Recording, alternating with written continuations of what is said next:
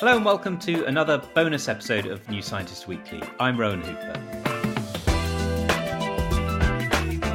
Now, today's show is about electricity in the human body. The cover of New Scientist magazine this week has this amazing image of a silhouette of someone glowing with sort of neon power, and the headline is Electric You How the Electricity Inside You Shapes Your Body and Your Health. Now, you might think, all right, I know there's electricity in me. You know, that's how nerve cells communicate with each other. But it goes much further than this. And I have to say, I was shocked when I found out the extent of the electricity in the body. Uh, so, to talk about this, we're joined by Chief Magazine Editor Kat de Lange and writer Sally Adee. Welcome both. Hi. Nice Hi. to be here. Now, Sally's a former colleague of ours, and um, you've written this cover story and you've written a whole book about it called We Are Electric The New Science of Our Body's Electrome. So, Sally, better set us up here. What is the electrome? So, I guess the electrome is one of the one of the many ohms but um, what it refers to is all the electrical properties and dimensions of the body's cells and tissues and there are a lot more of those than i think most people appreciate and people in the field of bioelectricity are it's this word is starting to bubble up more and more as people are trying to describe i guess sort of an umbrella term that can encompass all these different findings from different areas of biology, where you've got obviously everybody knows about the action potential in neuroscience and how important right. electrical currents are to making sure that the signals travel between the brain and the extremities and back. But there's so much more you know it's not and, and even within neuroscience there are new things being discovered about the extent of electrification for example the fact that nerves actually innervate the uh, visceral organs, which people are trying to have been trying to exploit for the past like 10 or so years. People like Kevin Tracey trying to figure out if you can stimulate a nerve, the vagus nerve, to try to tamp down symptoms of Crohn's disease, even, which, you know, we just don't really associate that with the, we haven't classically associated that with the nervous system, but it goes so much deeper than that. You know, it goes to development you know, wound healing, regeneration, even cancer. Uh, Mike Levin, who's sort of, you know, I guess like the Paul Erdos of like bioelectricity, because he's published with everybody. He's just sort of like a the, the, central hub, I would say, in this big sort of network of bioelectricity researchers. He likes to say that all of these problems you know how to reconstruct a wound whether or not you can regenerate a limb how you're shaped in the in the womb as you develop and cancer they all boil down to the same fundamental question of how does a collection of agents collaborate into a functioning tissue or a functioning body.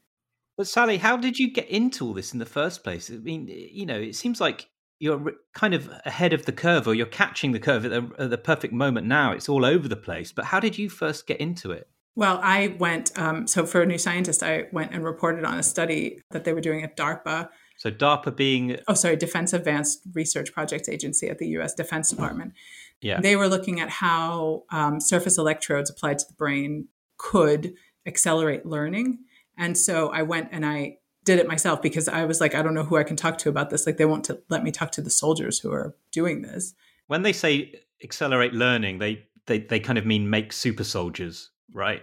Well, sure. I mean, what they were saying is that, you know, they would take the time to learn marksmanship and cut it in half. So from novice to And you tried this, right? You I literally did. tried this with yeah. a M16 or whatever. M4. It was a modified assault rifle, not actually shooting rounds. It was uh, CO2 cartridges. But I, I, was in a big sort of training simulation. Yeah. But um, it worked like amazingly on me. And it didn't just like help me do this. I, I was a terrible person at first person shooters. And then all of a sudden, I was amazing and just like really focused. But like for yeah. three days afterwards, it just like changed things in my head. It just changed like the elevator music in my head from like mm. constant self recrimination and just like bitching to just nothing. And I was like, oh my God, I can't believe you could just go through life and do stuff without first doing the whole dance of like, I'm going to be terrible at this.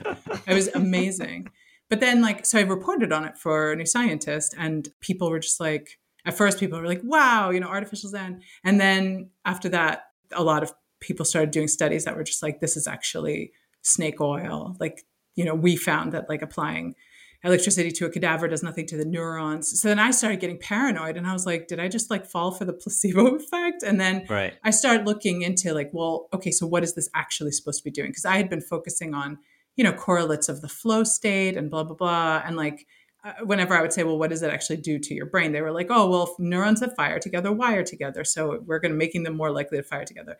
And I, you know, it's, it's, sometimes it's a little bit humbling when you're just like, oh, I've just written this whole thing without knowing what any of this means. and so I was like, all right, what does it actually mean? And then I had to start learning about ion channels. I was like, oh God.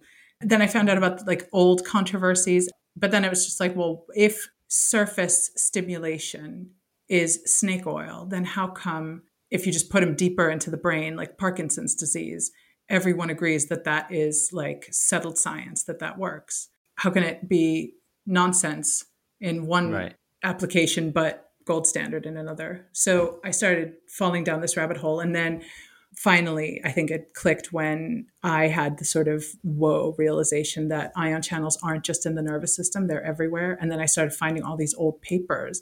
And like, nobody had written about this. Nobody wrote about like Lionel Jaffe, the guy who sort of kickstarted this whole field in the 1960s. Nobody writes about any of this outside the nervous system. So I was like, yeah. I want to make the origin story, you know? It's that time of the year. Your vacation is coming up. You can already hear the beach waves, feel the warm breeze, relax, and think about work. You really, really want it all to work out while you're away.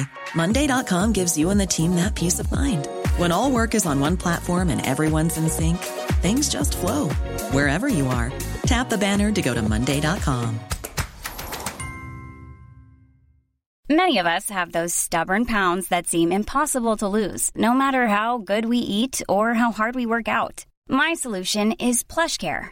PlushCare is a leading telehealth provider with doctors who are there for you day and night to partner with you in your weight loss journey. They can prescribe FDA-approved weight loss medications like Wegovy and Zepbound for those who qualify.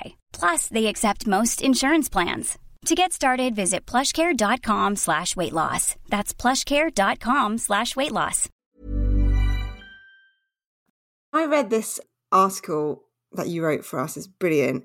Two things really jumped out at me, and one was the role of electricity in, in development. And you talked about frog embryos and how there's these kind of flashes of electrical activity that seem to be a precursor to then mapping out where the eyes and the ears and the, the mouth are going to be. Yeah, it's like a blueprint that the body is because you know there's nothing spatial in the genome. There's nothing like you've got like eye color and hair color and height and everything, but there's nothing about like okay, well, put the two eyes on the front of the face and like about this far apart and like, you know, put the butt in the back and the feet in the front and stuff. You know, like there's just no the genome can't tell left from right. So how is this information encoded and thanks for that cue, Kat, because that takes me back to the question that I should have answered of Rowan's, which was, what is the electrome? And I think in some ways, the electrome is a way of looking at how all the different other ohms are connected to each other because it's it really deals with the forces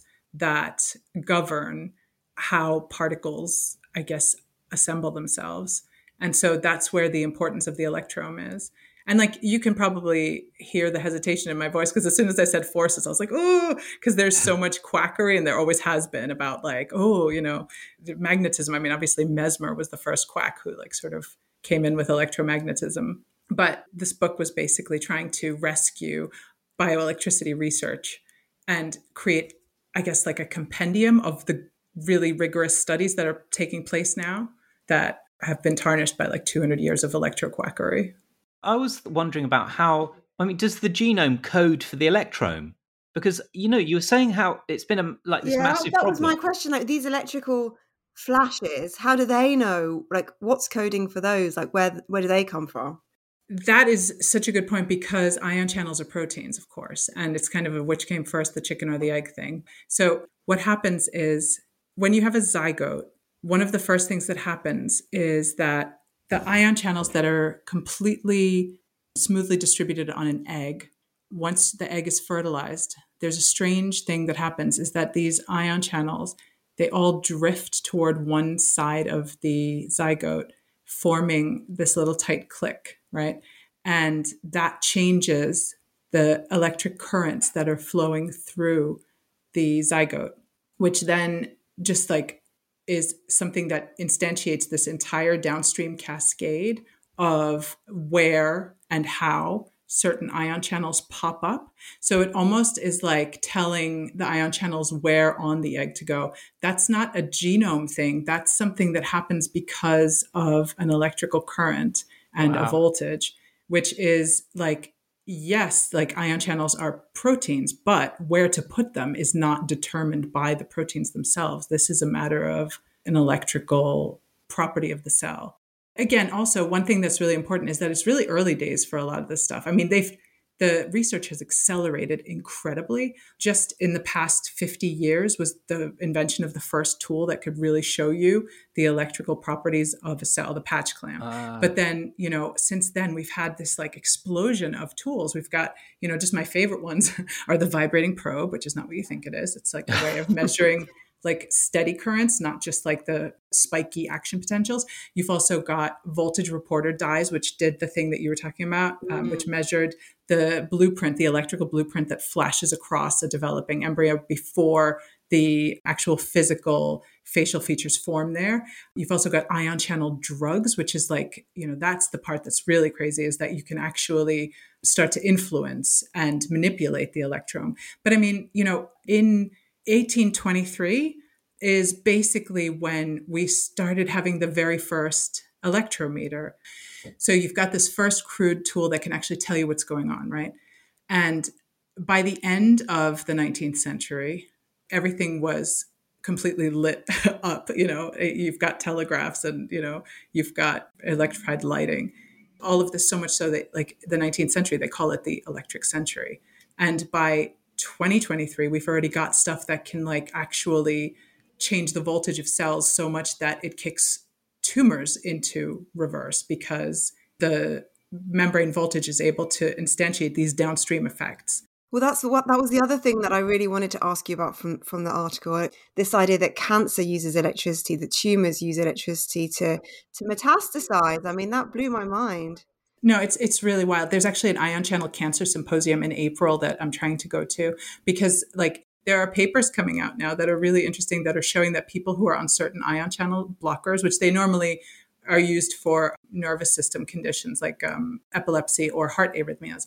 But people who are on these early, again, early days, but again, we're only in the 1823s of the, you know, the bioelectric century. So I mean, it's it's early days, but I mean, it's all pointing in a really intriguing direction. So cancer cells, it seems, they have a de novo ion channel that happens that creates spiking activity, much like uh, nerve cells. Normally, you know, healthy cells they don't spike like that, but cancer cells do. This is Mustafa Djamgoz's theory. He's at um, Imperial College, and this is something that he figures out in like the 90s and people are just like i don't want to hear it this is totally wrong and bizarre and he sort of hung in there and now it's more and more accepted that there is electrical activity that these cells use in order to communicate with each other and decide whether to start behaving invasively. And so this is all correlative. You know, nobody did this study to figure out like whether he's right, but separately they're looking at things that dampen down spiking activity in like epilepsy irregular spiking activity in the brain. And people who are taking these when they get cancer they seem to be more likely to survive it. And there's another paper that just came out recently that is replicating that. It looks at this data and like is looking specifically for this data um, not just as a interesting point but just zeroing in more on how usable it is. And they did some fancy statistics work that I don't understand, but that other researchers tell me was really, really good. And they were able to find that a heart arrhythmia drug was particularly effective at it's seemingly extending people's lives who were but of course here's like in my book i'm sort of fall all over myself to caveat like this is not the time to start taking like random ion channel blocker drugs it's just that this is the sort of thing that i'm really excited about and that, uh, probably overexcited about as one review. But well, no, I mean it's super exciting stuff. I mean, God, there's so much in it. Yeah, and I mean, I don't, I don't want to sound like an advocate, although I'm totally an advocate. But it, it's Yeah. like, yeah, I should just be honest. But I, I think that one thing that's so important is that we need to collect all of this stuff. We need to put these things into one coherent discipline, an umbrella discipline.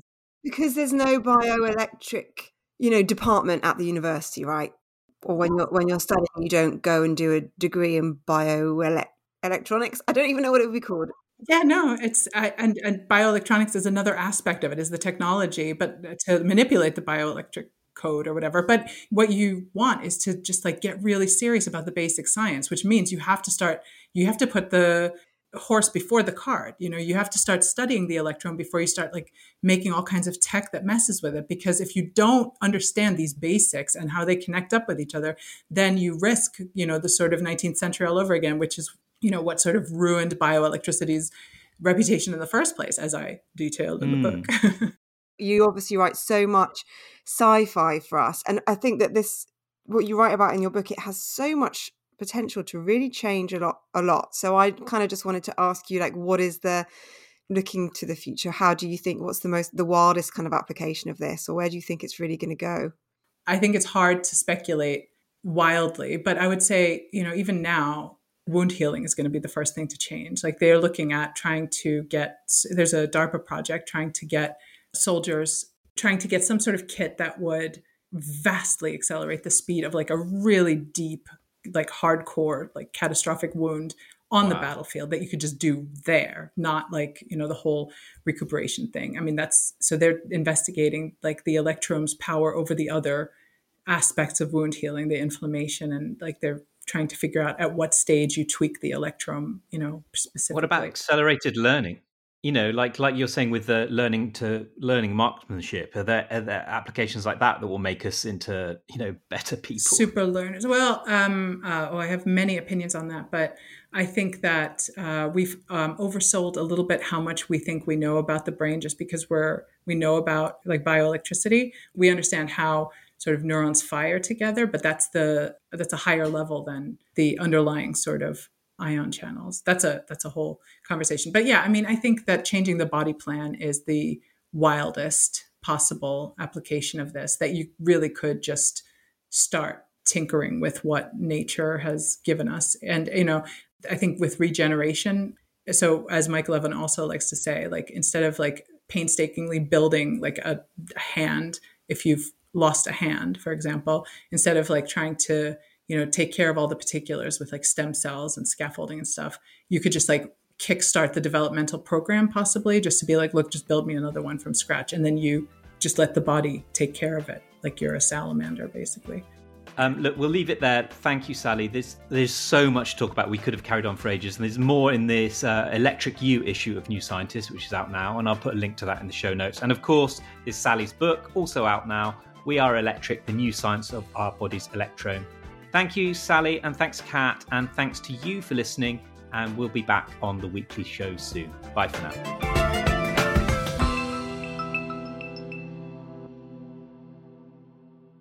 This podcast is produced by OG Podcasts. Find out more at ogpodcasts.co.uk.